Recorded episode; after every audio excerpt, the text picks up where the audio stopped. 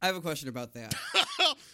Okay, please ask. was the was the um uh uh did you did the karaoke track get behind you or did you get ahead of the karaoke track on your side because on my side for whatever reason the karaoke track hiccuped and you were ahead of it and i'm wondering if we shared that or if that was just on me and my bad computer and bad internet I have no idea.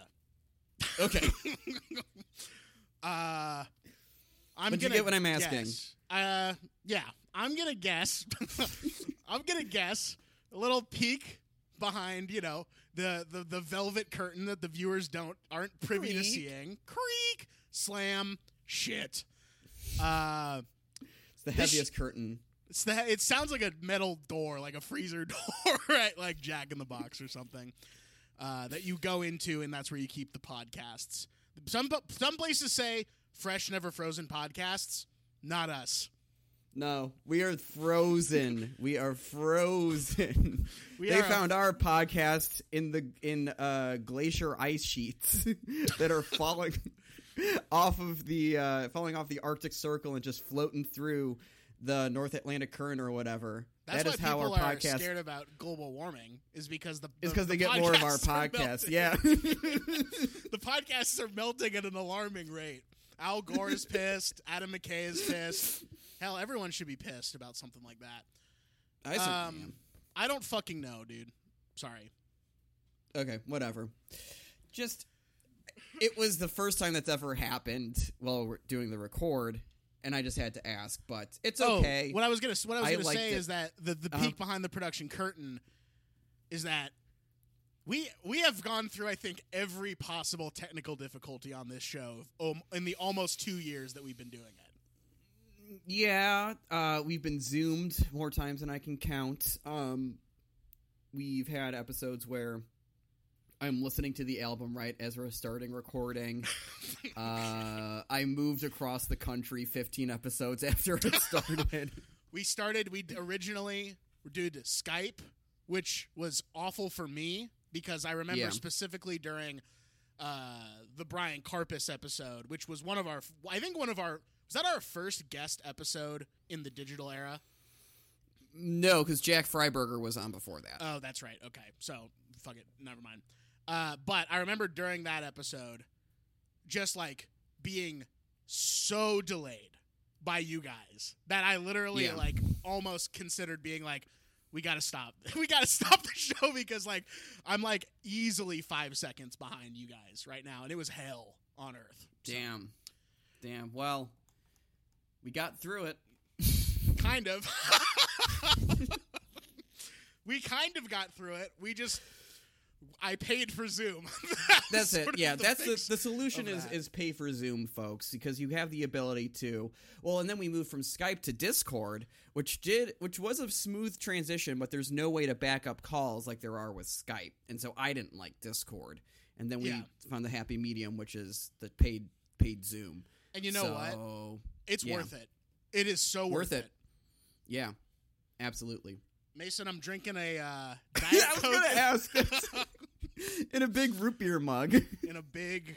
Well, so when my sister comes over, we're recording recording these episodes out of order. So by the time this comes out, by the time this comes out, I'll be in LA. So congratulations to me on that. But Yeah. when my sister used to come over to the house when I was living there, uh, she would get mad that my dad would call this a cup. She would be like, "Do you have any, do you have any cups?" And he would be like, "Yeah, we've got we've got a lot of cups in the in the cabinet." And she would be she would be like, "No, that's a mug." And he would be like, "What's the difference?" and she would just flip out. And that was an awesome moment that we all got to share together. Those sort of awesome family moments, you know, that I'm gonna Yeah. miss. That uh that you are yes, I that is that's that's a nice story. I'm glad you told me that. I'm thinking back uh my family was normal and had glass cups that you would put your beverages into or plastic cups. Did you have a favorite cup growing up? Mine was a big plastic uh cup that my parents had that could fill all the ice you wanted and any beverage you wanted in there. Um did you have a favorite cup? I probably well, we transitioned pretty early on in my childhood to like having like water bottles, so you would just fill up your water bottle. But I have a favorite plate. Um, You have a told- favorite plate? Yeah, have I told? Well, actually, I have two favorite plates, and they sort of go in and out of rotation. Right now, one is heavily more in rotation than the other. Have I told you about these plates before? I feel like I must. Have. Maybe you told me, but I don't think the audience knows anything about these plates. So, when I was in preschool, both of these have origins in my early childhood. Let's just get that out of the way. I want to get out in front of it and say these have Mm-hmm. origins in my early childhood. Um, I made a plate for my family at preschool, like a Mm-hmm. ceramic plate that was fired, and it was like you can eat off this plate. And they did it two years in a row for the two years that I attended this preschool. The first year, self portraits. The second Ah. year, family portraits. Aww. so the first the first year, uh, self portraits, I'm gonna I'm gonna have to fucking take a photo of this, and it's gonna have to be the uh, the album or the show art Yeah. now. It is what has been colloquially dubbed the human bean uh, by my by my dad, and it is just a red guy, just, just, a, just a red circle with like two dots as eyes, like probably not even really smiling, just like a very neutral expression, Sure. and then an arm on each side coming out of the body, and then two legs coming out and just this very neutral expression. And then I think it says Noah Superstars 2001 on it, like along the like along the circumference. Hell yeah. That's Um, was Superstars the name of your preschool program?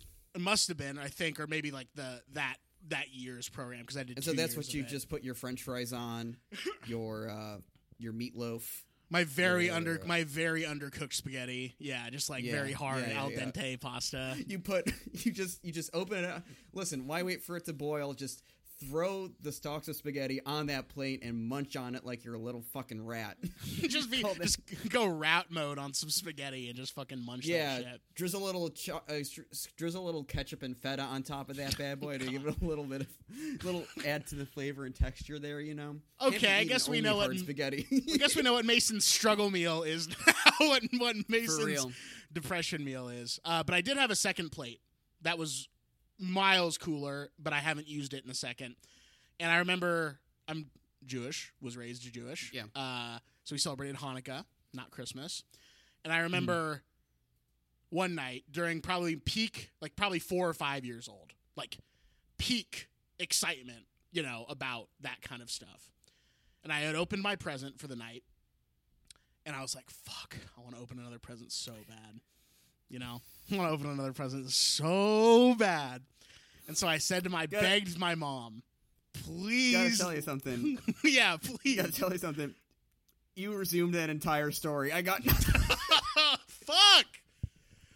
Fuck. Okay. finish it. Finish it. It'll be a nice treat for me to when I'm editing. But finish, Anyway. finish the story. Yeah. All right. So I begged my mom, please let me open another present. Mm-hmm. Please let me open another present. She said, okay, but if you open this present tonight, you have no present to open tomorrow night because, of course, Hanukkah is in theory eight days long of presents. And so I said, I don't care. I'll, I, I, that's fine. I'll, I'll take it, you know, or whatever. She said, okay, go ahead and open. She handed me the one that she wanted me to open or whatever. She said, open this one. And I opened it.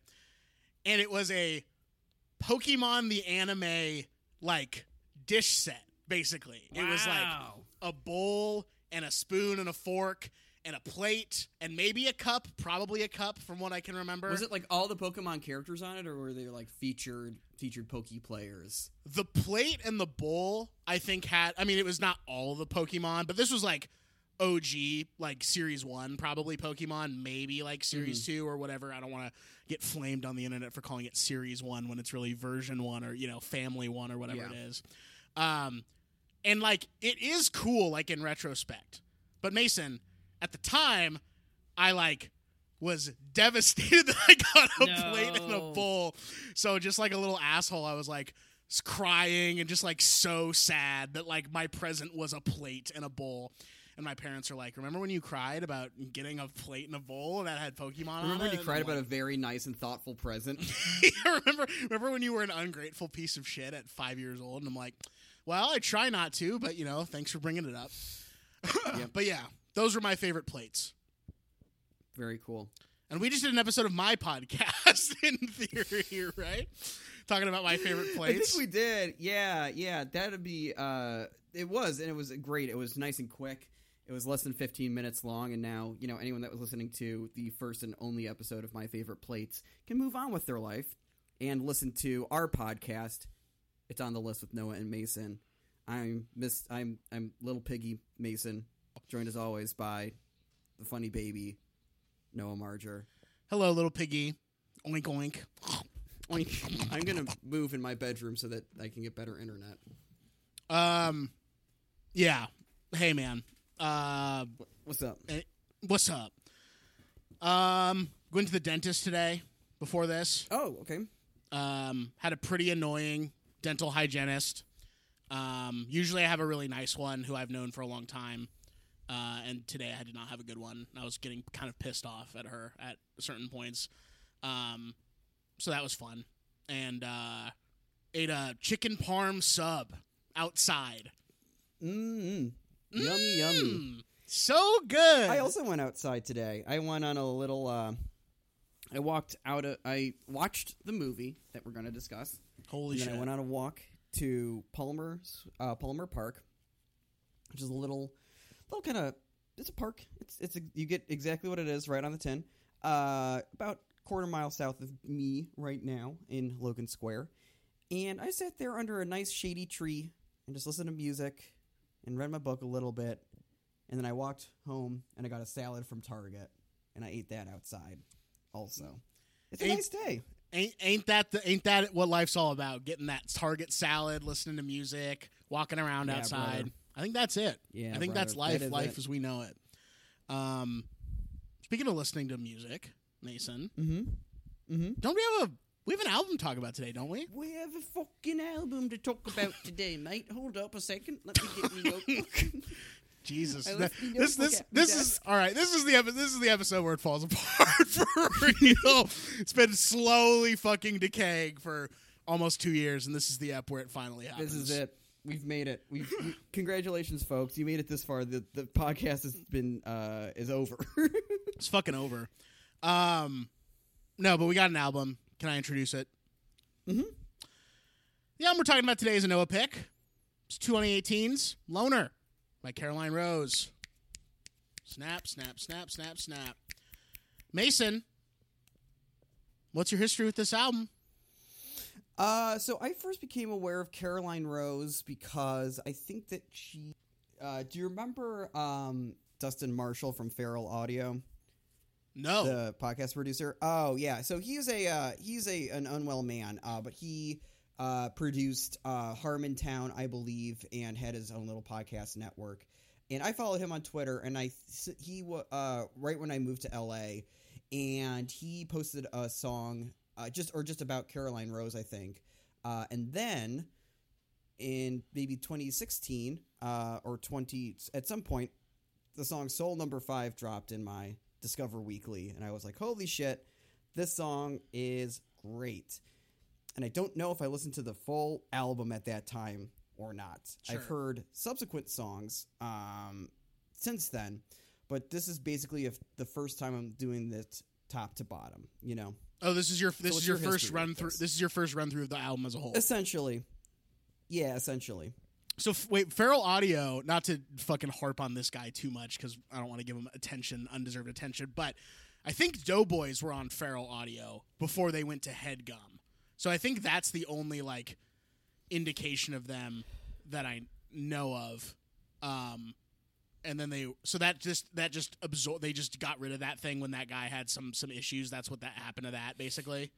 Yeah, basically. Uh, I don't believe it is a functional podcast um, network anymore. Well, shout out to the Doughboys for not getting not getting not getting fucked over by that.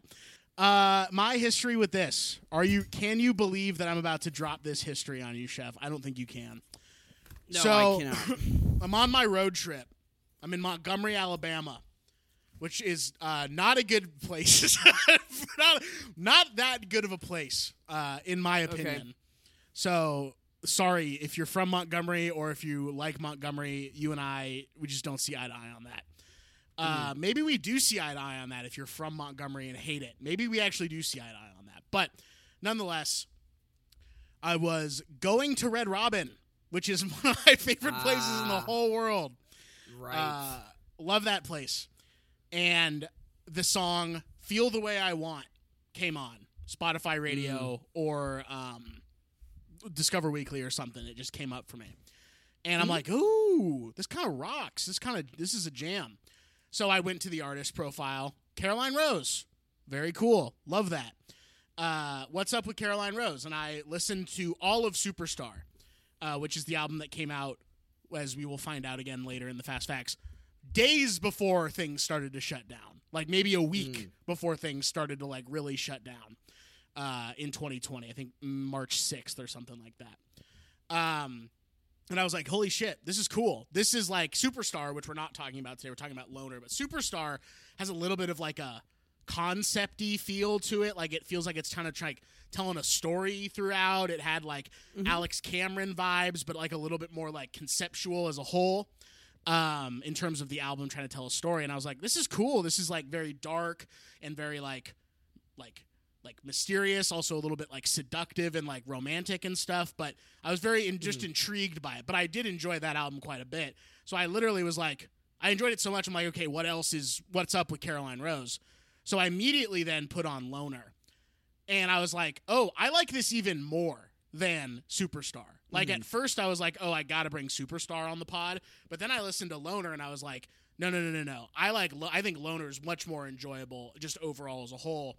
Um, and I listened to the whole thing in a Red Robin in Montgomery, Alabama, and subsequently driving from that Red Robin to the movie set that is still up, or what is still up of the movie set of Big Fish, which is pretty cool. Oh, interesting.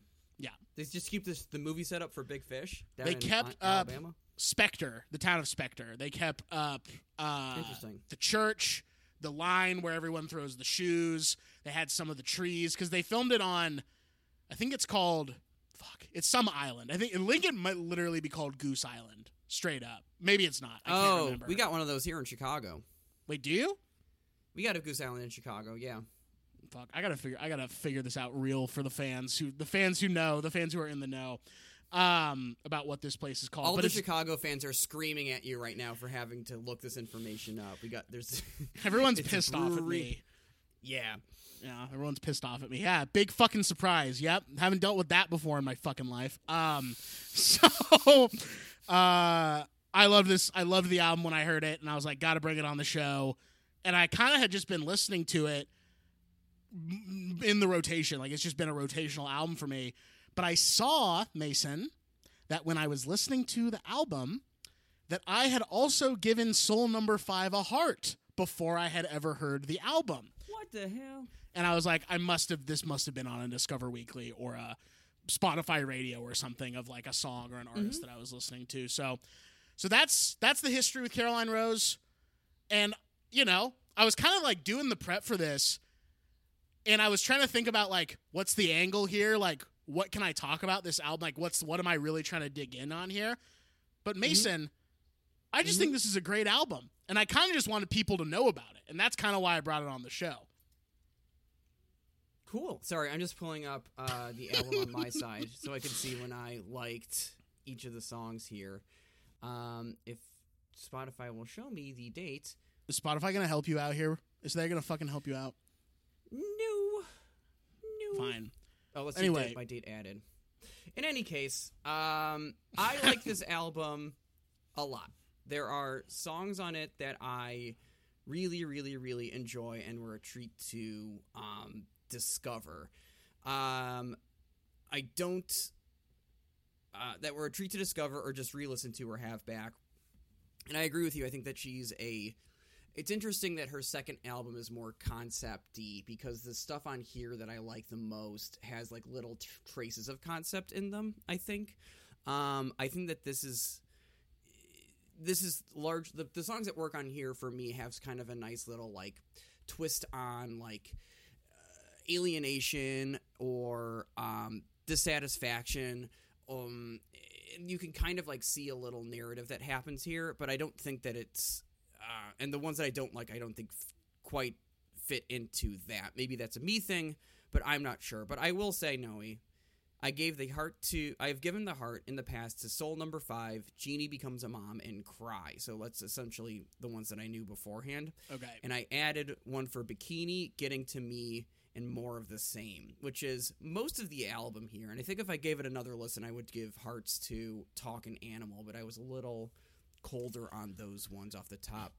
That's interesting that that you say- say that because Mhm. Talk and Animal have grown on me the most. Those are the songs that I'm have sort of grown yeah. on me as I've had the album in rotation. I used to think that the back three songs, Bikini, Talk and Animal, were probably overall the weakest part of the album, but I'm slowly straying away from that thought and just kind of feeling like all there are there, there's 11 songs in this album. I think 10 of Uh-huh. them are really good songs. There's one song that I'm not super crazy on, and that's "To Die Today." That's just I not don't really like that one that much either. Um, feels very Yeah. incongruent with the rest of the album, both in like concept and sound. I feel like it just really sticks out that way. I could honestly, I could also do without money. Um, uh, but I think that um, the stuff that really works on here for me is really, really, really uh, works really, really well. Um, particularly more of the same. Um, my note for that one is, it's just like this, you know. Sometimes, like you just, um, you kind of get in. Sometimes you can get into cycles of um, dissatisfaction, alienation, and, and loneliness. And I think this song like communicates that really well. Um, and this, I like her. So here's my kind of thing. What I really like the most about her, I think that her um, electronic production in most of these songs, it kind of characterizes this album, or at least most of the songs on there, with one notable ex- exception. Um, really service her like even when she's writing about like kind of um not always fun topics like alienation or dissatisfaction or, or loneliness or things like that um she's very like sharp about it and very energetic that makes these just like just a, a solid collection of really really good pop songs um I like the album is what I'm all I'm trying to say. Thank you. And I agree with you. I think that her strength is the fact that the songs are fun to listen to. They're about something personally relevant. You know, they're about, like you were saying, dissatisfaction, alienation, mm-hmm. you know, these like very prevalent feelings, especially during the pandemic. I feel like, you know, that's like mm-hmm. a feeling that I think people are feeling, you know, more and more. Uh, and unfortunately, as we continue into the pandemic, you know, maybe people are still feeling those things uh, on a rev- on a regular basis uh, because of the pandemic or not because of the pandemic. But all the less, it really does feel good to listen to when the person speaking about those things feels passionate or feels like they have something to say about those topics, and it sort of gives those yeah. things power, and it sort of gives those things you know, a voice, you know, as silly as yeah. that might sound or as basic as that might yeah. sound. It's nice. Yeah, it is. And I think that that that that that um, point that you just brought up there is the reason why I don't really like the songs Money or To Die Today. I think she's a very smart songwriter, and I think that she has a great musical sense and a great sort of emotional sense. Um, and I think that, um, you know, she's able to write an introspective song as well as she is a, a song about. Uh, I think there's an introspective streak to her which I really attach to and really really like. Um, I also like how she her the performance of a lot of these songs. I like how she sells um, the sort of like desperation it, that there's like this kind of desperate like under sort of tone to Soul Number Five. Uh, uh, like while it is like a good pump up song, um, there's a little bit of desperate desperation in there, which I think really sells and pushes it over for me. It, but she sings that different from the song "Jeannie Becomes a Mom," which is about like growing up and watching your friends, or at least I read it as you know, watching life go ahead of you while you're feeling like stuck and stagnant. Um, that the world the world don't stop even when you're living in color and now you're in real life. I, I really like that that sentiment yeah, dude, there. Just just the emphasis in Jeannie becomes a mom of now you're in real life. Real just like yeah, you know, you live your life basically if you do decide, you know, if you finish high school and you go to college for the first like 22 ish years, you know, more or less of your life, yeah, you're very much on a track, you know after yeah. you graduate seventh grade, you're going to go to eighth grade. Then you're going to go to high school. Then you're going to go to college, in theory. Uh, you know, and most people follow that track or some version of that track. Then when they graduate, right. and yeah, I was all, all. Then you can you know jump in here, but all I was going to say is after you do that, then you are it, it, you have to make your own demarcations in the world. You are the one that's responsible for making those sort of like right. benchmark moments. There aren't graduations as often and there aren't, you know, those moments that like symbolize like a new thing unless you go out and make them or just happen to, you know, be experiencing or, them or something like you know this i'm at a point in my life where a lot of people i know and have known for years are like getting married and a lot of them are also like having kids which is kind of after you graduate college like that becomes quote unquote real life you know like these sure. other benchmarks that you have to hit like you have to get married or you have to have kids and um it's weird to see that milestone come for like family of mine and, and friends of mine i've been to my, two of my cousins that are the closest to me in age got married within the last year, basically. You know, right?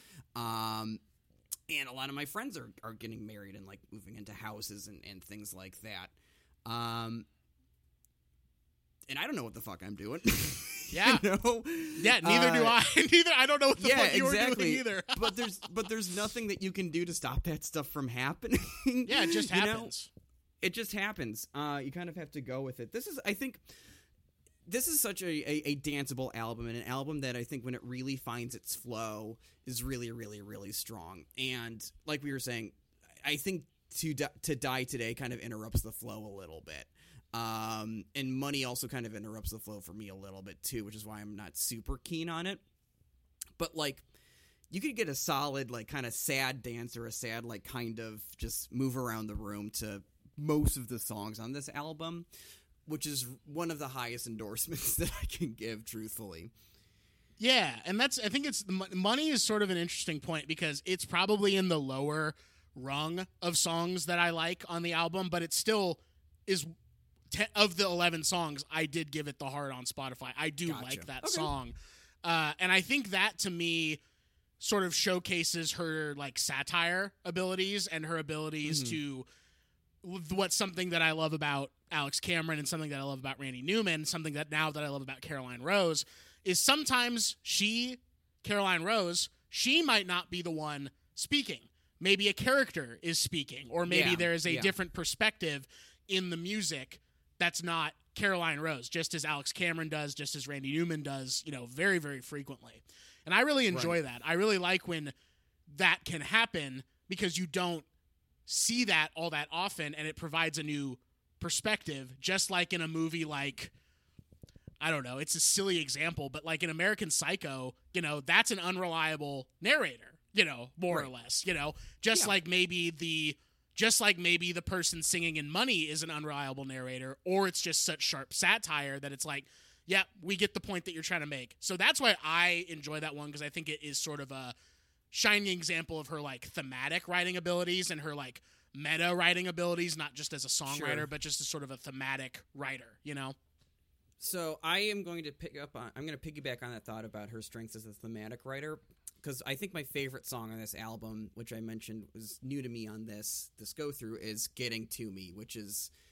Um, That's your favorite on the whole album? well, it's the one that uh, it's it's the one that popped for me the most because, like I said, I I've heard many of the uh, uh, uh, three of these songs before. I can confidently say, uh, and I had not really heard "Getting to Me," and so when it started, and it's a little more because Jeannie becomes a, a mom has this sort of like cosmic sort of outro, like her voice like kind of becomes layered and it gets it's huge Sure. and then Jeannie be- and then getting to me is like much more. I, I'm saying I'm gonna say hollow sounding at the top, and I'd mean that like as a compliment almost. Like it's just, it kind of brings the album in in a way that I really really like, and it kind of it starts with her, you know, counting, uh, or either Caroline Rose or the character in the song, you know, counting the placemats and things like that sure. and um I just like the way that the song builds. I like the build in that song the most, which is uh really what it's I've listened to it a couple times before we started recording here and um just every time that I like put it on like kind of out of the outside the context of the album here's what it reminds me of, which is what I really like about it. It reminds me of like there's a little bit of like kind of Christine McVie flair from like Tusk, like Tusk the the Fleetwood Mac album specifically, Very interesting. um, like that. Uh, yeah, in a way that I, I hadn't heard anyone try to emulate or, or get close to, um, and that's I love that album. Christine McVie is my favorite Fleetwood Mac member, and when something like kind of sets off that kind of um, uh, uh, that buzzer in my brain, uh, I think it's really cool, and it's it's the reason why it's probably popping for me the most on the day of record here. that's that might interest- change if that's I in- listen to this album again. It's interesting that Christine McVie is your favorite Fleetwood Mac member. Uh, my favorite Fleetwood Mac Flag member is uh, Fleetwood Mac.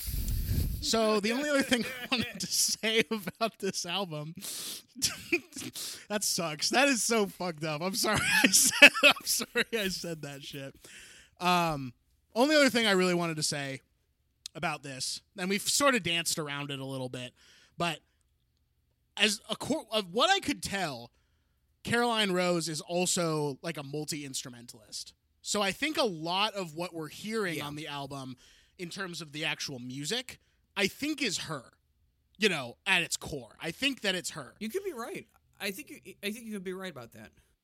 and the guitar and synth like harmony that they find on this the way that the synths and the heart and the guitar interact is so cool to me because it's got that sort of like rock pop punk feel while also feeling a little like 80s a little throwback and also the synth I think help makes it dark and I like the darkness that exists on this album. I like that it's either always under Yeah. the surface or right on the surface. I like that she doesn't stray away from the darkness and you know it's going to be a little bit satirical and also a little on the dark side because the album cover to this is supposedly her It's in a red it's her in a red tracksuit with a red towel with about what 12 cigarettes in her mouth trying to light them all at once. Like it's awesome.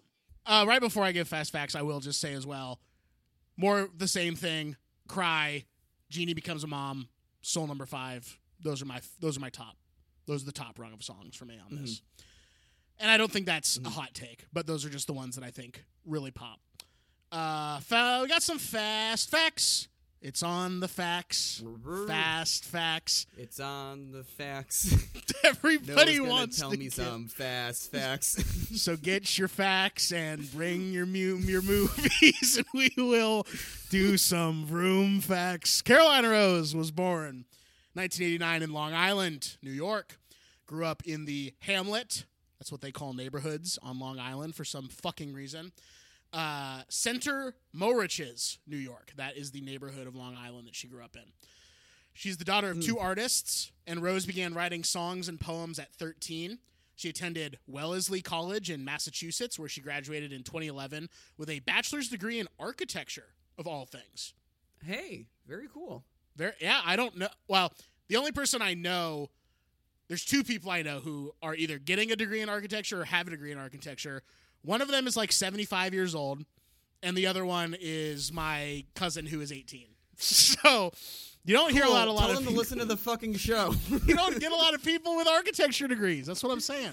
yeah, let me call up my old bud, uh, or name redacted, who is an archi- who's studying architecture right now and played drums in jazz band when I was in high school. Let's let's fucking go, buddy. Yeah, let's, Let's get these people in the fucking pod. Let's, Let's have get- an arch- Why did you ask them to be on the fucking pod if they're so relevant? Jesus Christ.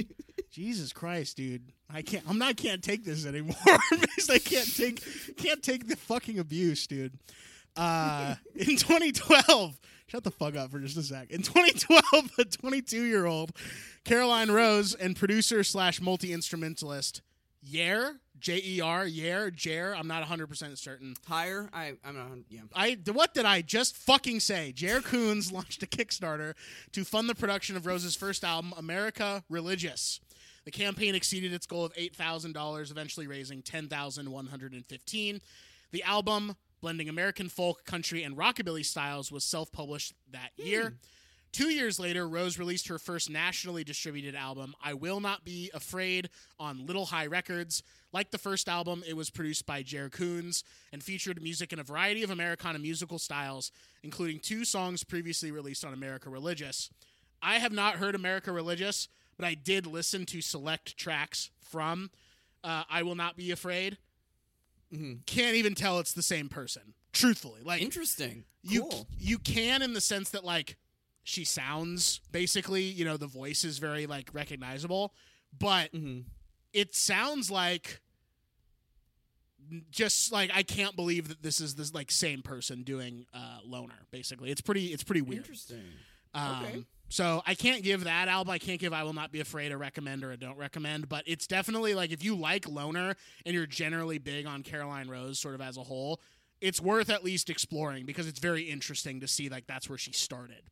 Um, and speaking of where she started, Following the release of I Will Not Be Afraid, Rose took an extended hiatus from touring and releasing new material while she explored new musical directions that would broaden her sound.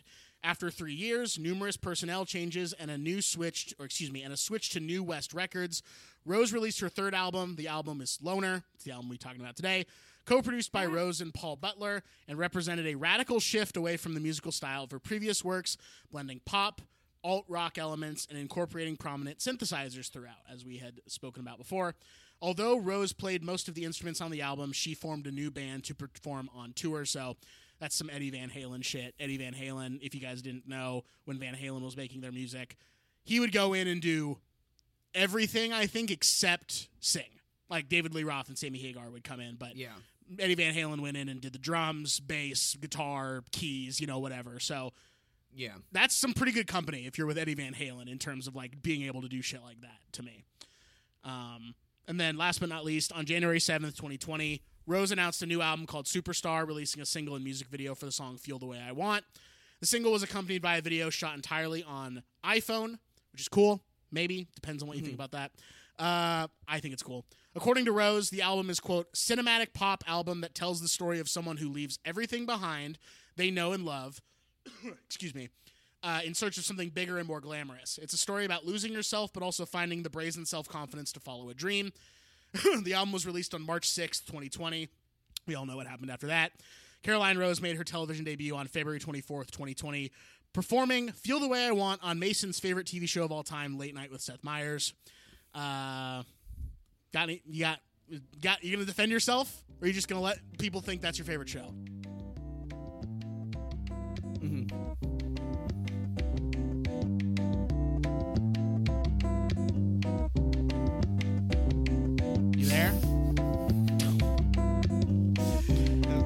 that's a good one. I heard. I heard late night with Seth Meyers. We're good. Okay, we got slightly zoomed again. I just texted you that we got slightly zoomed again. Uh, Mason, my my Mercedes valuable player for this is of course a song that we know and love. More of the same thing. Uh, to me, that's the most re-listenable song. Uh, I love the way she goes just a little bit. I think that's awesome the way that she says that. Probably, if I want to get more specific, that is probably the MVP uh, Mercedes valuable player of the whole album is the way she says that. But I'll give it to the song more of the same thing. And this is a full recommend. Loner by Caroline Rose. Mason, I what or what's going on with your Mercedes valuable? My player, Mercedes man? valuable player uh, will be the song "Getting to Me." Um, like I was talking about earlier, that's my favorite song and my favorite kind of. Um, sorry for a little little noise behind there. I'm gonna restart. Uh, my Mercedes valuable player is the song "Getting to Me." Like I said earlier, uh, a great song. Um, I think that really recalls some of my favorite just pop music um, in general, and is a really it's um this album is is uh, uh, you know synth sounds and things like that, and I really grasped onto something that sounded very solid. I like synth music, which is why I'm going to give this album just a regular old recommend. I think it's worth a spin or two, um, and I think that most of the songs on here are um, just just really great, really catchy, really uh, infectious sort of little little ditties. So give it a spin, give it a listen, um, and that's that. That's that. Uh, Mason, Yeah. uh, barring any more tech issues and uh, the energy that will be coming out of both of us uh, during this next segment, are you ready to discuss the film of the week? because I chose it. Why wouldn't I be ready? What is it? well, here's the another. And we're gonna re, we're gonna open the um the production meat locker here again. So just creak Slam. Um, last week I had a little bit of decision anxiety, and I offered Noah Marger three choices of things that I wanted to bring on the show. Don't want to say what the other two are because I think that they'd both be good topics for discussion elsewhere down the line. But the uh, choice that I ramped up to and wanted him to pick, I think, was this film, which is the 2005 suspense parable M. Night Shyamalan's The Village. Snap, snap, snap, snap, Snap, I think it's 2004, but all this it's all the same at that point. Uh, what's your history with this movie? Well, I think, like a lot of people, the twist of this movie was spoiled years before I had ever seen like a clip from this movie. Um, this seemed like after The Sixth Sense, which is the famous twist movie, and Signs, which is the kind of um, Sixth Sense is technically his third movie, but it was the one that put him on the map. M. Night Shyamalan, that is. And uh, Signs is kind of like, oh, you know, maybe a sophomore slump kind of thing. And there's a weird twist in that movie, too. People seem to be really keen on spoiling what this movie was actually about. Uh, I think if anyone's listening to this and has heard about the, the heard of the movie, they know what the, the, the quote unquote twist is. Um, so we'll be I will be talking about it fairly liberally at least. But I knew what the twist was, and I had kind of let um, kind of bad faith flash animators on the internet or um, funny review men on the internet. Um, I put a lot of time and attention into, and I kind of trusted their voices when I was like looking for things to to get into when I was a young kid, and they thought that this movie was very silly and there was absolutely no good in it whatsoever. I grew up a little bit. I kind of get out of that that mindset, and I am able after seeing Split. Oh, At some point, I should say I've seen, uh, you know, Unbreakable. I watched in college. It's still probably my favorite M Night Shyamalan movie. I think in high school actually, but in any case, um, I think I'd watched. Uh, uh, I had started listening to the podcast Blank Check, and M Night Shyamalan was like their first, um, their first miniseries that they did. I seen and I liked Split. I finally watched The Sixth Sense after putting it off, and I watch um, this because this is the movie that I'm most curious about. And I believe I seen this movie. For, I see this movie for the first time in February 2019. So maybe when I am freshly um, out of my my production company job in Los Angeles, and I watch it on like a rainy February afternoon, and I fell hard for this movie, and I fell hard for the man M Night Shyamalan. Um, and I had, of course, M Night is back in the news. He directed the film Old about the beach that makes you old. Yup. Noah and I have different opinions on that film, Yup. and I wanted to bring this movie on for a couple of reasons. One, because I really, really, really think it is.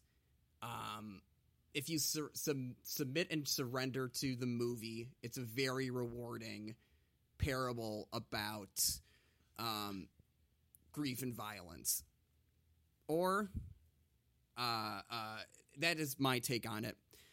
And I wanted to see how much I could piss off Noah with this, or maybe give him an experience that he wasn't expecting. So, Chef, do you have any history with this film in particular?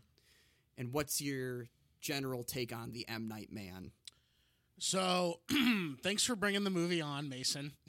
um, first and foremost, thank you. You can hear the very calm way that I'm speaking at the current moment, right? Thank you for bringing the movie on. I'm very calm at the moment. Uh, I'm just being very calm right now. Um, I didn't actually, you know, you said a lot of people think, you know, you think you know the twist going in. I genuinely did not know the twist going in. Oh, may- okay. Maybe that's a, a generational difference then. Maybe all the millennials know the kids and the twist, and the millennial Gen Z cuspers and Gen Zers don't. So maybe Could we'll have you to be a little Could be tight lipped on this twist here. yeah, maybe. I don't know. You see how calm I'm being right now? I just want to make sure everyone knows how calm I'm being at the current moment. Just everyone can note how calm I am at the moment. Um, but I didn't actually know the twist that takes place, or shall I say, okay. the twists that take place. Maybe that's a t- maybe that's a spoiler within itself, saying twists, but I don't really think it is. Uh, and the only thing I really knew, I actually didn't know a lot about this movie really at all, to be honest with you. I knew that it was an M. Night Shyamalan film, and I knew that a lot of people consider it to be the point at which bad things, there's a lot of bad things that they wish and they wish and they wish in on me. That that's sort of this movie in a lot of ways is considered the start of that in This is- most people's yeah. eyes. this is where people maybe start to feel he's getting a little bit too big for his britches and too ambitious, and it's solidified with Lady in the Water, which is right after this, and The Happening, which is uh, maybe the the the nadir of him of his sort of public. Well, there's in any case. The Happening is a movie that not a lot of people also think, look back very fondly of, and all to say, you're right. This is where the kind of page starts to turn a little bit. I want to quickly, quickly, because I actually realized I looked on uh, goodoldletterbox.com. I've actually seen seven of M. Night's films. So I've seen a good amount of his movies. That's including the movie that we're talking about today. Uh, he was probably one of the first auteur directors that I like watched like a certain amount of movies from. I watched The Sixth Sense and Unbreakable probably in the same year, probably both in high school, because I remember watching The 6th Sense, knowing more or less what the twist was. But that to me is a movie where it's like it doesn't matter that you know what the twist is. It's so entertaining to watch. Such a well Right. done movie. Uh, and I like Unbreakable a lot too. I really like Unbreakable. I think it's really good. It's actually more or less I would say an underrated film. I think it doesn't get the credit it deserves as far as being like a really good thriller, a really good superhero movie, actually, believe it or not. Unbreakable. Uh, yeah, I like Unbreakable a lot. It's yeah. It's really fucking good. Uh think I got them both from DVD Netflix, believe it or not. Uh Wow, wow. Wow, wow. Then I don't watch a lot of M. Night Shyamalan for a while.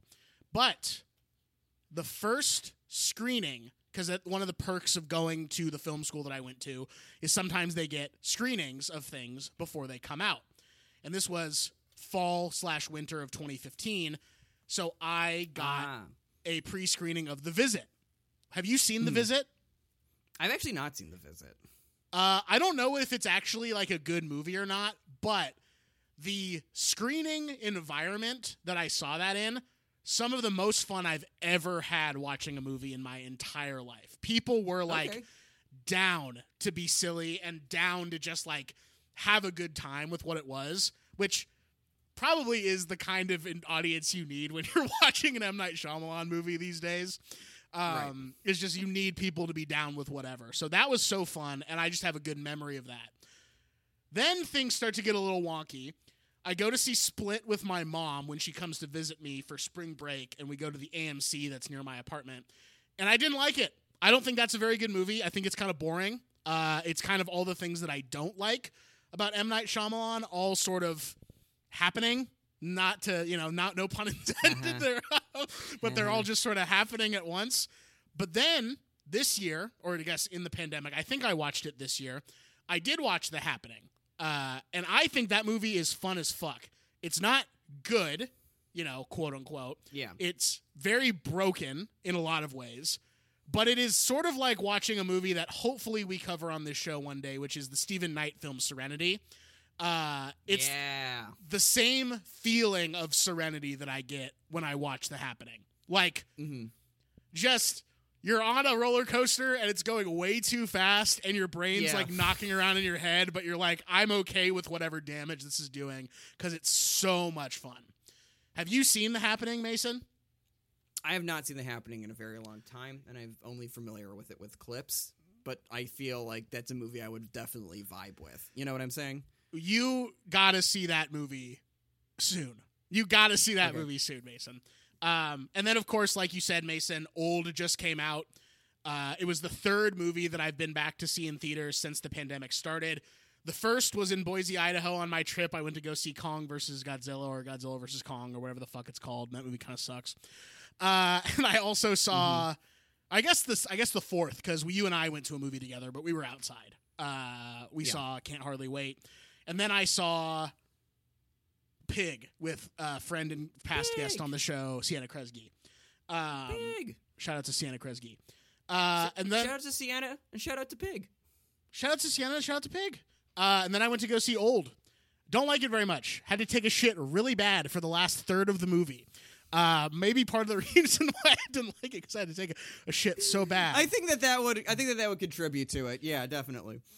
Uh, and then my my good friend, someone who I care about a lot, my good friend Mason. You see how calm I'm being right now, Mason. Uh, my good friend Mason McGuire said we could do the village as an option, like he outlined previously. And I said, yeah, let's do it. I'm so curious what this movie's about. I really don't know what it's about. Truly did not know anything about the movie really going in, except that it's considered to be the start of the decline of Shyamalan. And that's my history with this one. And that's all I'm going to say at the current. That's all I'm going to say right now because I want to throw it back to my friend Mason. No, what's up? What's up? What's up? What's up? I want to offer this before we get into this discussion. just just a thought that I had, just a thought that I had that mm, tell me if I'm right or wrong. This the village is to me as the movie Click is to you. I knew you were going to say that because I had the same exact thought. I had the same exact thought. Um, I'm not going to say anything right now. I'm going to be very calm. I'm going to be very calm. I'm going to be very collected. I'm going to be very I nice also to my want to friend. say yeah. I also want to say you did make this choice to watch this movie. You did make the choice to get, to give it a shot and and and watch it. And I have to say I appreciate that and I'm I'm happy that uh you gave me the, that that that you took me up on this. And I also have to say as much as it breaks my heart, not particularly surprised that this is not a Noah movie. I didn't say that yet. I haven't said anything about the movie yet. I haven't. Okay, haven't made. I okay. haven't made a declaration one way or the other. That's all I'll say. Um, Mason, You're being secretive though. You're trying to keep you're trying you're you're making me ask ask for it. Mason, what do you like about this movie? What makes this movie work for you? Um, I, I love how M Night Shyamalan's mind works, where he's something's either going on in his life or something. He's like, I want to make a movie about uh, grief or like what happens when people are uh, experience violence and about not particularly about them, but about the generation after them, the people that they um, are ostensibly creating this environment for. Um, I think it's a very resonant movie and very resonant theme, particularly when this is a movie that comes out in 2004, which is kind of around when we're going into Iraq. We're doing, you know, we just got out of Afghanistan, fresh in the news. Um, and we're doing that as a response to like 9 11, this very terrifying thing that we all went through as a culture. And this is a movie about people who experience violence like kind of compartmentalize it and create this perfect world where they can keep pain out and it's about how you can't escape pain in your life and you can't escape tragedy and you kind of have to give yourself up to change in order to break that that um the cycle of that you know like that cycle happening. You kind of have to give it up give like uh, uh, um you have to accept this is a movie also i think about accepting change in a way that i think is really really really resonant and about um i think it's a very deep movie and i like what it's about uh, I also do not think that it is without its flaws. I want to make that clear. I do not think that this is a movie without its flaws. But like how you're able to look past some of the flaws in a movie like Click, I'm able to look past some of the flaws in this movie. Um, I'm not quite there with Adrien Brody yet, which is the by far the roughest part of this movie.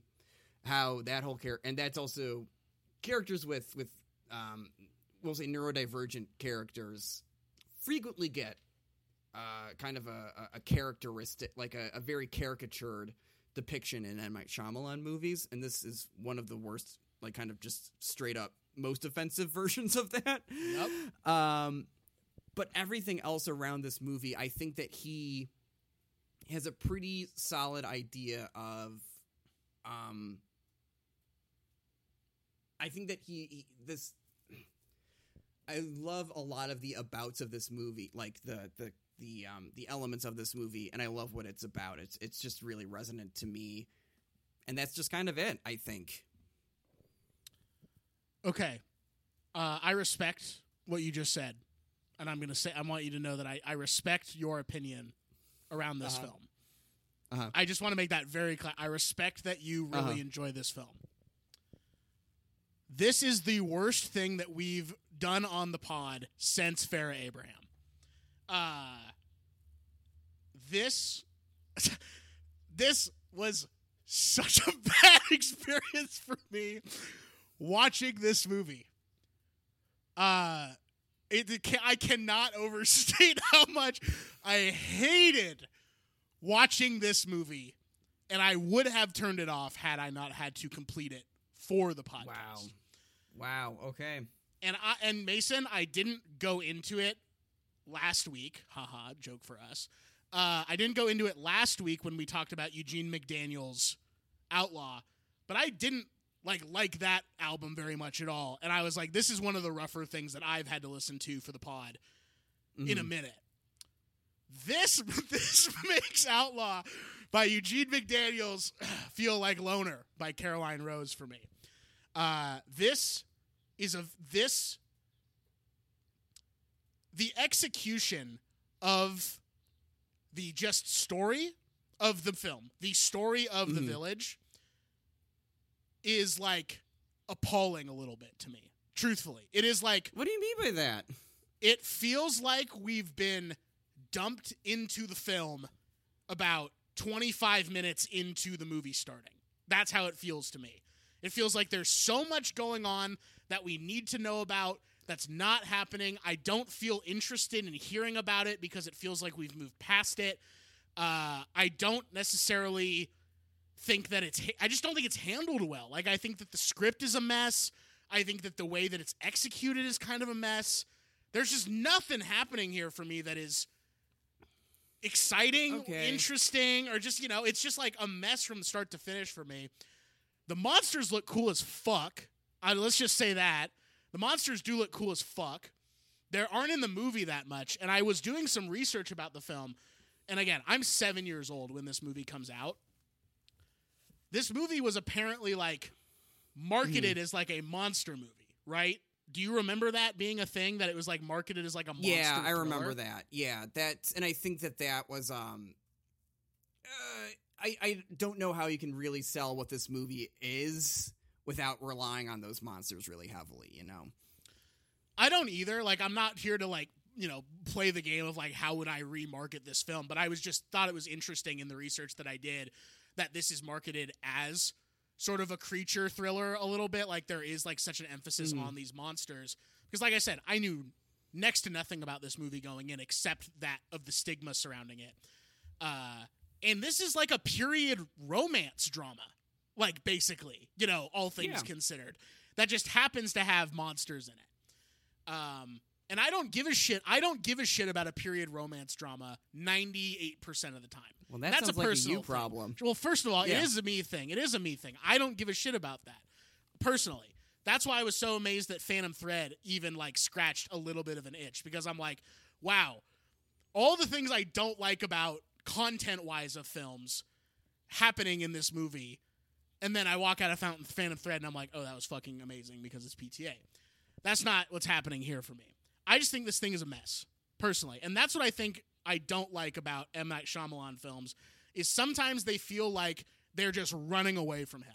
They feel like they're running away from him while I'm watching the film, and I don't enjoy like what we're getting into. I just don't enjoy it. And that's that's really on display for me here in the village.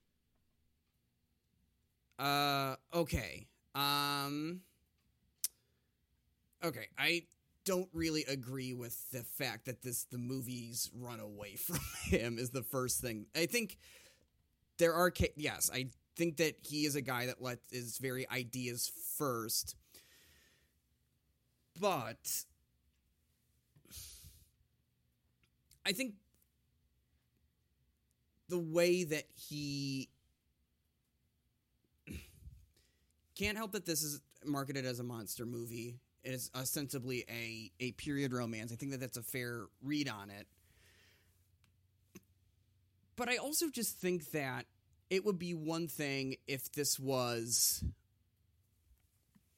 you kind of have to take the whole movie, I guess. You know, if you're watching a movie for the first time with no idea of what's going on there, you are just kind of taking everything that's that's given to you and sort of categorizing it and, and going after like whether or not um uh, uh, uh, it's working for you in in the moment or not, and I guess you know evaluating it at the end. You know that's that's what we do on the show here. I really enjoy wa- enjoyed both times watching this movie, um, because I think that per- the focus on the period romance, uh, and I think M Night is is also a, a romantic at heart. Like uh, that's an element of the Sixth Sense too. Before you know what the the twist is that David, uh, that Bruce Willis's marriage is falling apart. Um, and there's you know there's the the classic dead wife in uh in Signs, um, and the sort of central character conflict in Old is this like uh, this couple that's uh, that's like kind of bracing around around divorce. I think that he actually has a pretty clear eye on on what he's tr- like the movie that he's trying to make, and I think that he use he. I, I think that this movie is very is and the way that the reason why I think that is one this movie is shot really gorgeously and re- and all that the movie is asking you to do is just kind of like pay attention to the information that is coming across this the screen there and what is I guess being told through that inform information. Fuck, I'm getting way too heady here. Um Damn. I mean, I am a little disappointed that it there was nothing here for you. I, I thought that you there could be something that you'd want to give a chance, but I'm just really kind of just upset at myself for striking out so heavily. Two It's not your episodes fault. in a row here. It's not your fault. It's it's literally not your fault. I think this movie sucks. Just straight up. I don't think it's interesting. I don't think that what is happening is a compelling story ultimately at the end of the day. And if like if that is not Do you think that you would like it more if you knew the kind of uh, uh, spoilers? So I, you know, if my word means anything, go out and watch this movie. But do you think you would like this movie more if you knew that they had created this sort of this commune from the beginning? Like, there's the the real, like the the present contemporary world outside. And that wasn't like the thing that the movie was leading up to. Like, if you knew that from the jump, do you think that you'd have a different reaction to this? like if that's established up top in the world of the film. Right. film. Like if that's in the 25 minutes of this movie that you think are missing that I, I disagree with, I think are missing. Um, probably not. Truthfully, like, I think that maybe that, maybe that twist. Although I think maybe it's handled. I don't know because there's two twists in this film, and we're and Yeah. are, are we down to we're down to talk about those openly, basically. Spoiler spoiler space right here. Yeah. Okay. So there's two twists in this film. The first twist is that the monsters that these people are afraid of, and you know, I think that they're basically their alliance is ending with, are not real. They are created by the elder. They're created by the elders in the town to keep the the yeah, they're created by the elders in the community to keep particularly their children like kind of docile and Yeah, it's boogeyman shit. Yeah. Yeah. Um, that's the first twist. And Adrien Brody gets fucked up, and that character's name is Noah. By the way, Did, is that why you picked the movie? Because that character's name is Noah. I forgot about that. No, I forgot that the, the simple Jack character was named also named like my friend. Um, so that's the first twist. Shortly after, 20 ish minutes at most, afterwards, maybe less, uh, you find out that this movie does not take place in the 1700s. This movie does not take place, you know, out in some rural field. This movie takes place in present day and is like the present day of basically a- 2004. present day 2004 uh, and is more or less on a wildlife preserve right like that's more or less what like that area is like Yeah. it's like walled off and just you know whatever if you're listening to this at this point and you have seen the movie you know this but if you're listening and you want it spoiled that's what happens. Those are the two twists. I think that that twist the present day twist might be handled better and that's hard for me to say because i think that the like M. Night Shyamalan cameo that happens is like Mhm. like here's what's happening dummy. Like here's exactly what's happening and he just spells it out for you. Whereas i feel like i pretty much get it in the scene where bryce dallas howard is like there you know and like talking to the But did you notice? Did you notice what was on the newspaper pages that M Night Shyamalan was reading, and did you listen to the radio that was also playing in that scene? definitely no to the new race the rate or uh, the paper pages but what's going on there M Night Shyamalan is reading like the the pages that are showing that you know it's basically like I think it's something. There's a headline that's like 11 killed overseas. Another one says like people killed in you know uh, murders or whatever, like these horrifying things. And he's listening to like a radio report. At least in the Amazon, the the version that I watched on Amazon that I rented was also like like a radio report of like either crime statistics or something like that. It's this the the what that happens with the twist, the the reveal is the thing that it, uh, it's get fixated on it because it's just so shocking or whatever. Oh, so shocking. But after that happens, what he chooses, what other information he chooses to show you, I think is really interesting and kind of underlines this point up that I, this movie is really about, like, um, like grief and pain and violence. That it's like the world is, um, I don't think that he necessarily thinks that violence is like a, an innate part of humanity or something. I think that this movie is very much about how uh, it's it's um, socially kind of controlled, you know. Um, and that's one of the reasons why the the Adrien Brody character is so frustrating to me is because you can just have that guy be like a weird kind of Travis Bickle loner. He doesn't need to have this like kind of other affectation that's I keep calling him Simple Jack, but there's literally nothing else to call him to compare him to. You know, like Simple Jack from uh, Tropic Thunder, the uh, the character that Ben Stiller plays when he's trying to go after his Oscar or whatever. Right. Uh, it's it, it's really like just a, a truly just like offensive performance in this movie that I don't understand. That I don't get why that's necessary when he could just be like a weird fringe loner character that exists on society. That those guys exist and they kill out of jealousy or kill out of um, pain and, and, and things like that. Um, uh, uh, uh, he puts on, you know, I think that that point is underlined because he steals the, the coat of the monster, and that's like what what destroys him. And also the monsters themselves. I love that that like kind of reveal that the elders of society are the people that are are creating and like inhabiting the these costumes of these monsters to keep the society docile and and uncurious about what's happening outside of the borders of this town and um also with that it's I love the M Night Shyamalan cameo. I, I I love it every single time it comes up, and I think in this one it's particularly notable because in this one, since it comes towards the end of the movie, I think that's when he's basically like trying to throw in a little bit of extra spice there, trying to maybe make some kind of comment about um, America or something, where he's like, we have to pr- protect the border or something like that. Um, that I think that this this is a movie about America to me in a very profound way. I think it's just really what what I love about it so much. I grew up in a wooded area. You know, I like to when I was a kid, I like to imagine there were monsters and stuff running out there. And then you know, the more that I grew up, the more that I got outside of the woods, and the more that I saw was out there. I think that this movie is very illustrative in a way that like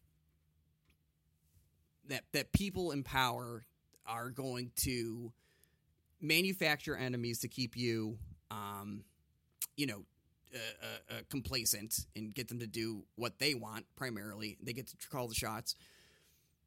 Um, they uh, uh, have you know the power of capital around them because the family in this is also uh, billionaires, basically, or related to billionaires. The guy that comes up with this idea is a billionaire.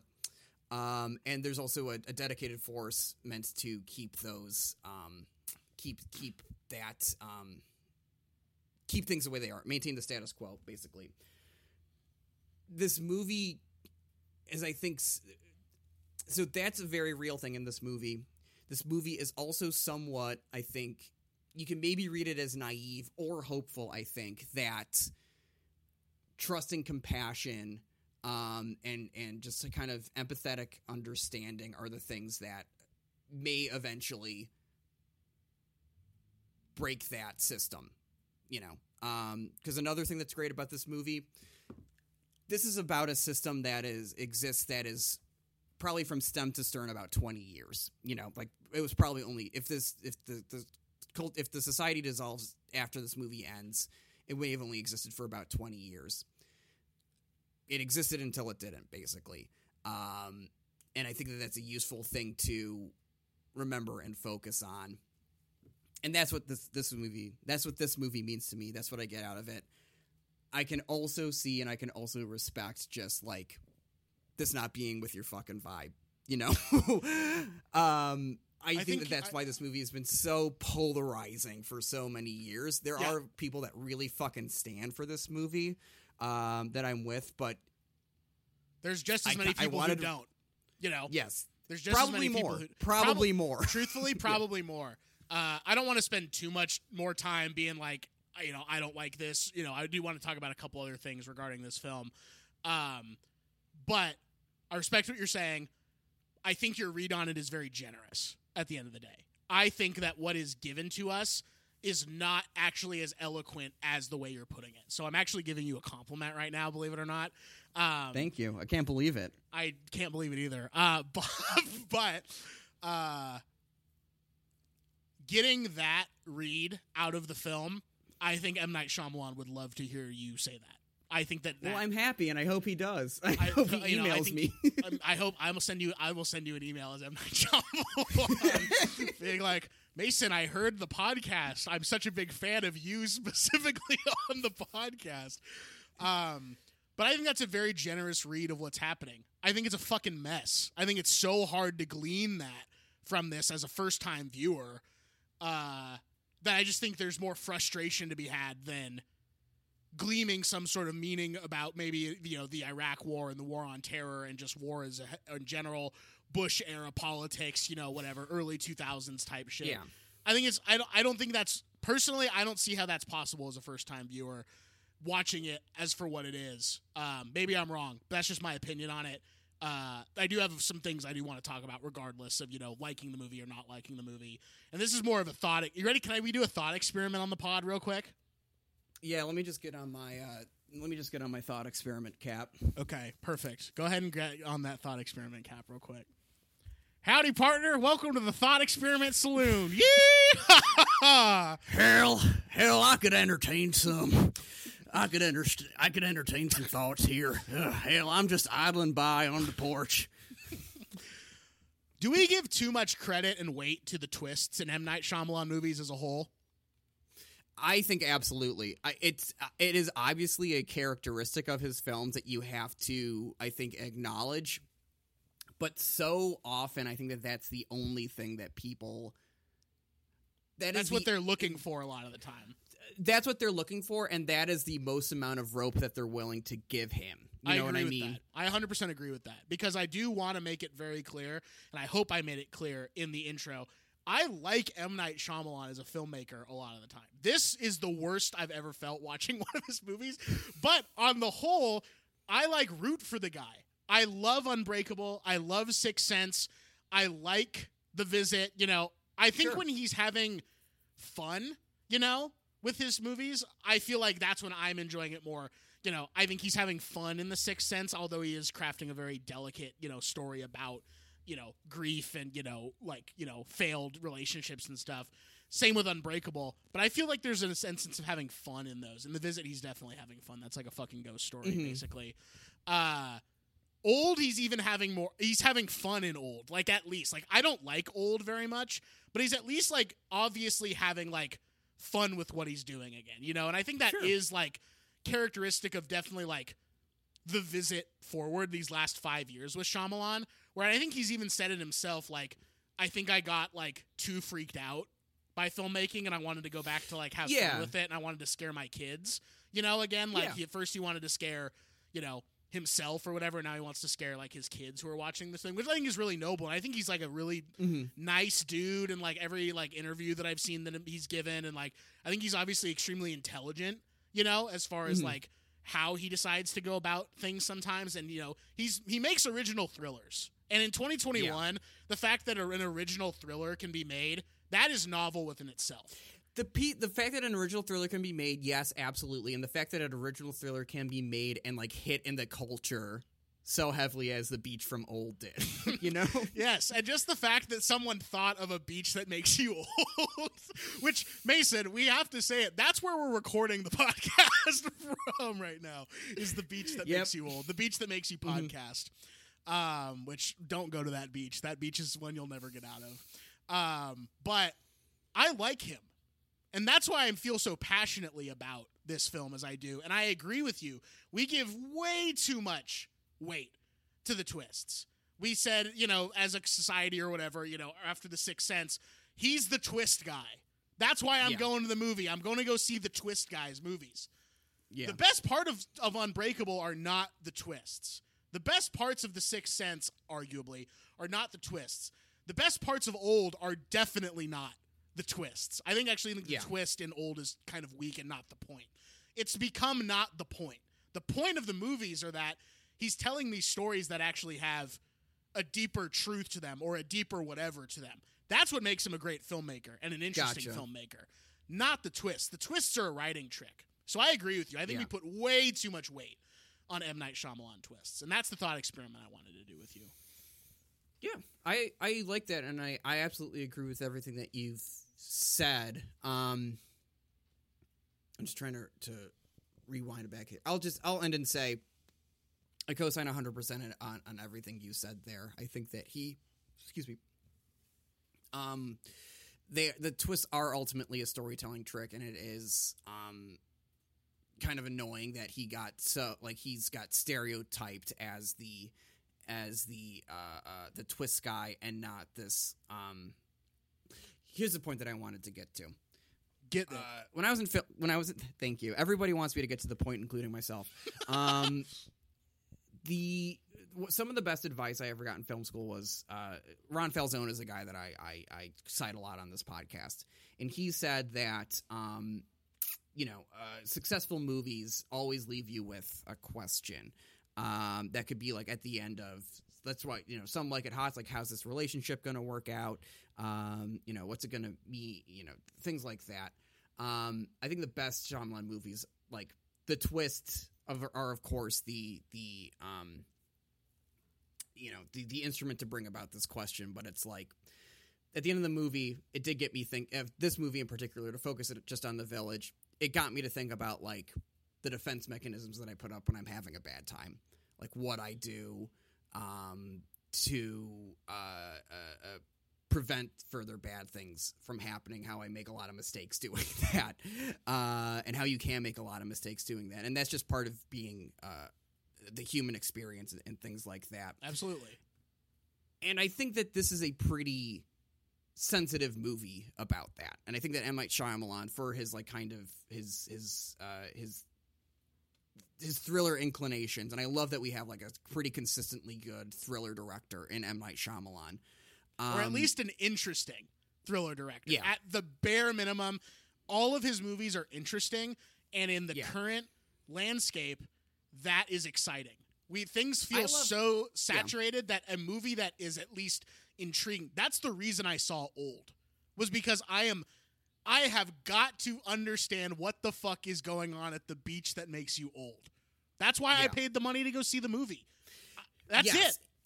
Yeah, and I got my money's worth out of that. And where that movie, I don't want to spoil old because I think since it's still in theaters, people should still go out and see it. Totally. Where that movie leads you to and who is using the beach from old, that opened up a lot of interesting questions for me. And it kind of became like a moral question at the end that I was not anticipating, which is really why I uh, love and fell for that movie. And also because of everything else that happens in that movie. I had a blast watching The Beach from Old. This is a little, The Village, I think, is a little more of a, it's a movie that is asking you to be a little more patient and kind of accept that it is maybe messy. Uh, may, I don't necessarily agree that it's a messy or, or unfocused movie, but I think it's asking for a little bit more patience than you would give even in other M Night Shyamalan movies. Um, and I, I, I'm just so grateful for for that patience that I invested into this. But you know, I think you're, yeah, I can understand your points, folks. You were like I said, Noah's definitely not alone in thinking that this is a pretty Unbearable Messy. watch. Yeah. yeah, yeah. Uh, Ebert, my boy, did not abide this movie at all. It's will- totally fine. We will be talking about him here pretty shortly. I got his quote pulled All right, up, his so big quote. I think that I've I've I've made my point here. Um, are you ready to go? Let me double check to make sure um, that I said everything. Um, yeah, let's talk about. Let's do fast facts. Fuck it. Fuck it. Village is a 2004 American period thriller, written, produced, and directed by M Night Shyamalan. Stars Bryce Dallas Howard, Joaquin Phoenix, Adrien Brody, Sigourney Weaver, William Hurt, Brendan Gleeson, Jesse Eisenberg, among others. Mm-hmm. I'm being very calm right now. The movie, the film is about a village whose population lives in fear of creatures inhabiting the woods beyond it, referred to those as, quote, those we don't speak of. the film received mixed reviews. Hmm, holy shit, cra- crazy. I Uh, can't. I with- can't imagine. I can't believe. I cannot. I cannot believe that this film was not embraced by the public in 2004. you mean to tell me? Yeah, Bush watching this movie going, I reckon that's a good ass movie. to Dick Cheney, him and Dick Cheney watching it going, I reckon that's good. Dick going, "Mm, yes, this is that is a good movie. Yes. Uh, received mixed reviews with many cri- critics expressing disappointment with the twist ending. Shocker. Uh, the film composer James Newton Howard. The film gave composer James Newton Howard his fourth Oscar nomination for Best Original Score. However, the film was a giant success financially. Mason, this was a $60 million production budget. You want to guess how much money this made worldwide in 2004? Three hundred million dollars. You're close, actually. It's not quite 300 million. 257 million, but you're very close. Damn, but I lost by I lost by Price's Right rules in any sense. Bum, bum, bum, bum. The film was originally titled The Woods, but the name was changed because a film in production by director Lucky McKee, The Woods, had already had, already had that title. Like other Shyamalan productions, this film had high levels of secrecy surrounding it to protect the expected twist ending that was known as the Shyamalan trademark. Despite that, the script was stolen over a year and a half before the film was released, prompting many pre-reviews of the film on several internet film sites mm. and much fan speculation about plot details. Interesting. Interesting. Nowadays, you just wouldn't even have to worry about that because everyone would go see it on opening night and spoil it for you anyway. Like, Yeah. that's just how the internet's progressed, but that's a whole separate conversation. Uh, the village scene in the film was built in its entirety in one field outside Chadds Ford, Pennsylvania. An adjacent field contained an on location temporary soundstage. The production of the film started in October of 2003 with delays because some scenes needing fall foliage cannot be shot until because of the late fall season. Principal photography wrapped in mid December of that year. In April and May of 2004, several of the lead actors were called back to sets. Reports noted that this seemed to have something to do with the change of the film's ending, and in fact, the film's final ending differs from the ending in a stolen version of the script that surfaced a year later. Always problems, always fucking problems, but you hope that that's a problem that you don't have to deal with. So I do feel badly Yeah. uh, for M Night, and I do genuinely feel badly for him in his career because I think he got, whether in the court of public opinion or whether in Hollywood, I think he got a raw deal. Truthfully, Uh, I, I think he did for a time. I think he's on the upswing though, and now that he's back to making movies on his own terms, he has one of the most exciting careers. Like I can't tell you how happy I got seeing the trailer for the movie Old the first time in the theater. One, seeing the premise of this movie and being like, "This is pretty wild." Like, for this is pretty wild. I wonder what's gonna. And then the next block of text is from M Night Shyama- Shyamalan, and I'm like, "I'm there opening weekend. I don't care. You got me. Like, it got me excited for an M Night movie." Um, and I don't think that that would have been the case. Like, he was definitely like, you know, it was uh after definitely the happening. You know, he directs the Last Airbender, which is a movie, a much reviled movie, and then he directs. Um, the next thing he's in is in, is after he does is After Earth, where like he's basically work for hire. Um, but I agree with you. I think that he got the raw deal for a long time. It, definitely in the court of public opinion. Um, and I don't know. I still think that even in that period, he made a lot of interesting work. There's stuff that's worth talking about, I guess. uh, Roger Ebert, as you mentioned before, gave this film Mhm. one star. Uh, Woo! Yep, me and Raj on the same side on this one. Uh, You, yeah, shaking Yeah. hands. me and Raj shaking hands, me going, "Hey, show me what's under the hood." Raj, do uh, show me if those car if the curtains match the drapes, so to speak, or the carpet matches the drapes, so to speak. Uh, but he goes on to say, "The Village is a colossal miscalculation, a movie based on a premise that it cannot support." I agree. A premise so transparent it would be laughable were the movie not so deadly solemn. Agree with the deadly solemn aspect. Uh, to call the ending an anticlimax would be an insult not only to climaxes but to prefixes. I, that is very mad. I don't know if I'm that mad about it. Uh, it's a crummy secret about one step up the ladder of narrative originality from It Was All a Dream. It's so witless, in fact, that when we do discover the secret, we want to rewind the film so we don't know the secret anymore. That's brutal. Coming from Raj, who genuinely tries to uplift movies just as the whole. That's Yeah. brutal, man.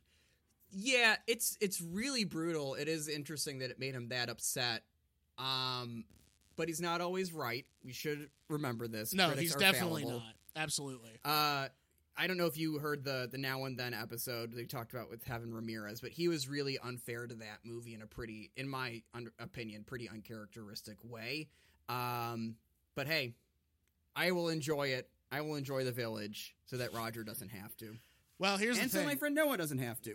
Ebert named the film the 10th worst film of 2004 and subsequently put it on his most hated list. But, Mason, the film has attracted a lot of retrospective reviews. Emily VanDerWerff of Vox said the film may be Yo. Shyamalan's best film and one of the most interesting looks at the American film industry's early attempt to incorporate the Iraq War into fictional contexts.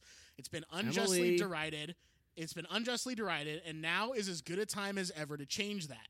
She went on to praise the twist ending, the possible connections between the plot and the Iraq War, and the technical aspects, including the cinematography. Something's Which- in the water there. Uh, Roger Deakins shot this film, if that was Yes. something we forgot to say. Uh, and he does a great job. He literally is like, you know, you know exactly what you're going to get from Roger Deakins, and you're going to get amazing imagery. It's just like he's one of those guys. Uh, Adam Chitwood of Collider praised the ending, the performances of Howard, Bryce Dallas Howard, Joaquin Phoenix, and William Hurt, as well as the cinematography. He went on to say the film shines when it digs into the theme of humanity's relationship with sorrow and whether pain and violence can be exorcised from our lives or if we're destined to fall prey to harmful sins. Devoid of expectations, the film holds up far better than you may remember. Uh, Chris Evangelista of Slash Film called it, quote, one of Shyamalan's most interesting films and perhaps one of his bests, a melancholy meditation on grief and fear because it radiates sorrow in ways that other films do not.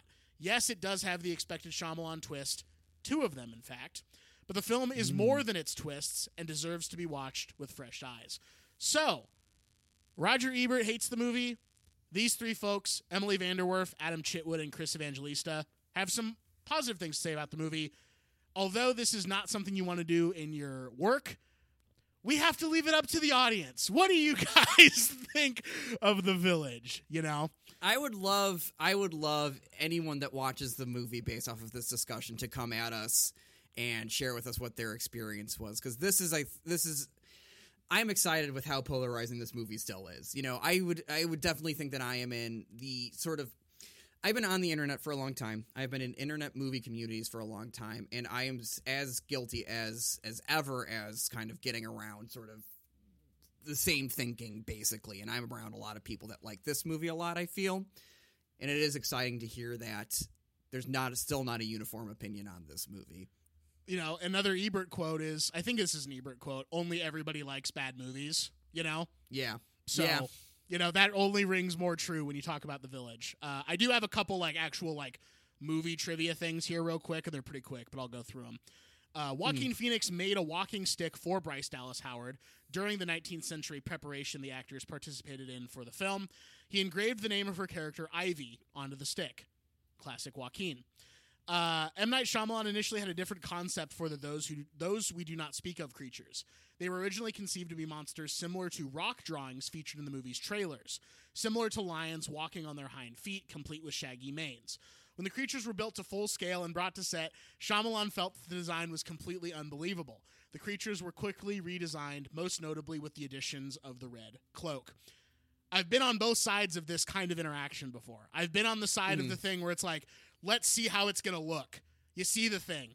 That looks terrible. We got to redo it. And I've also been the person on the other end where it's like, you put all this work into something, you pr- Yeah. present it to the person, and then they're like, nah, it's not right. We got to do it all over. Both yeah ends of that Suck. conversation suck in their own separate ways. So I feel badly for both M Night and the production department, the art department on that. Uh, the inspiration from the story came from two unlikely sources: Wuthering Heights for the period drama, and King Kong for the community living in fear of predatory creatures. And then, last but not least, Mason, this will really rock your socks. Ashton Kutcher was originally cast as Noah, the Adrien Brody character, but due to con- scheduling conflicts, had to drop out. So that's a very different performance in a very different movie of Ashton. If punked era Ashton is donning that character. Can you imagine if he pops out in the movie and says, "You just got punked, bitch"? When he's like in front of one of the creatures, that's fucked up. Yeah, when he stabs Joaquin Phoenix. Um, you just got punked, Joaquin. Fucking bitch. good fast facts. I also I do want to just say because I we didn't talk about it in the actual discussion. Roger Deakins shot this movie. Looks incredible. I also agree. The the sort of Bryce Dallas Howard, Joaquin, and William Hurt are tremendous in this movie, and, and Hurt in particular. Um, are we ready to move on to the next section of this show then, or do you have more fast facts? That's it. That's all I got. Uh, Mason, who, what, or which is your Mercedes valuable player? Mine would be like I was just saying. I think William Hurt, his performance as the patriarch uh, of this town, um, really resonated with me. I um, when I was a kid, uh, uh, I did. Um, uh, I was involved with the the Theater of Western Springs in the suburbs of Chicago. Shout out. And one year, yeah, shout out definitely. And one year we um they had Brian Dennehy come to give a speech, Oh, like wow. to talk at the theater. Yeah, so I got to see Brian Dennehy. And he said this thing about William. Hurt. So Will, Dennehy and Hurt worked together on this this um, thriller called Gorky Park. Uh, it's a, it's an okay early '80s thriller. Really, it doesn't matter. Yeah. In any case, Dennehy said this thing about William Hurt that stuck with me ever since that he is an actor that um, is always able to find the character's secrets. Um, and I think that he's just a tremendous uh, screen presence. And I think he's really, really good in this movie as being this this guy that is um, he doesn't know what the right thing to do is, and he is clearly so um, lost. But he's also very smart and very um, kind of uh, uh, uh, focused on. He, he, he's very focused on, even if he has maybe harmful ways of of showing that he's careful. um, I don't. I, I that performance just really resonated with me this time. Uh, so that's my MVP. Noah, what if anything is your Mercedes valuable player? well, Mason, I actually have a co Mercedes valuable player, if you can believe it. Uh oh. Got to give it up for Deeks. Like I said, Yeah. he's one of the all time great cinematographers. I had no idea he shot this movie. Didn't know he ever worked with M. Night Shyamalan. Uh, is it my favorite movie that he's ever shot in terms of his work? No, definitely not. But he's a master. He's a master at what he does. Just straight. He's so good at shooting film. Uh, so he's one of them. And then the costume and wardrobe department, led by costume designer Ann Roth. Shout out. Be- Shout out. Yeah. I mean, you got to admit, Mason, even when I was, sh- you know, saying my true thoughts on the movie, I did say the creatures look pretty cool. you did, and you know what? I think I'm I'm happy about that. I thought that your two were going to be uh, the fart and shit that you took after this movie was done because uh, No, Mason, can I took those during the film. in your afternoon. took those during In- the film, and so did the movie. in the seat, yeah, in the seat in, in your basement that you watch these movies, and you fell asleep in your fart and shit, and that is and that's the Mercedes valuable player. Uh, big Yeah. surprise. This is a do not recommend from me, Mason. What about you? full recommend. Walk, don't run. If if uh, you want to either torture yourself or have a very rewarding cinematic experience. That's Much like it. Listening to this podcast. Yeah, this is sort of the village uh, of podcasts in the po- in the film podcast uh, filmography. This is the village. yeah. I think we're done. I think I Yeah, I need to think we're lie done. down. I think I need to lie down and take a nap for a couple years. Uh, you can follow me on Twitter and Instagram, TikTok if you want. It's all in the fucking link tree in the show description. You can listen to my other podcast, my favorite podcast, hosted by me, Noah Marger.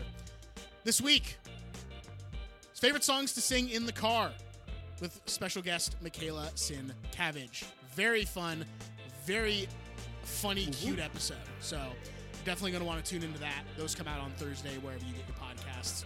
And of course, your local government YLG at ylg.world on Instagram, your local government comedy on YouTube. That's it. Mason, bring us home. You can find where I'm at at the link tree in the description. Instagram, Hot Dog Debicki, or Good Sky Tonight, T O N I T E. Um, also on Letterboxd under my name. You can also find me on The Barn, a podcast about The Shield, or on the um, the same day that this episode comes out will be the um, third part of my of um, my friend Heaven's series on David Lynch. Um, this American Life on her podcast, uh, from my lips to your ringing ears. Uh, Twin Peaks Fire Walk with Me is a very tough movie, and uh, there's a somewhat it's a tough movie. You have a lot to talk about with there, but I think that her and I had a good discussion on there, so you can find me on that show and then every other episode of that show wherever you get your podcasts. Other than that, folks, just doing my best to keep cool, and I hope you're doing the same. I hope you tell someone you love them this week. I hope you do something that you love this week. And while you do that, I hope you're listening to our podcast or waiting for us to see you next time. Bye bye. Or or waiting for this podcast to be over. That's true. Bye. Thanks, guys.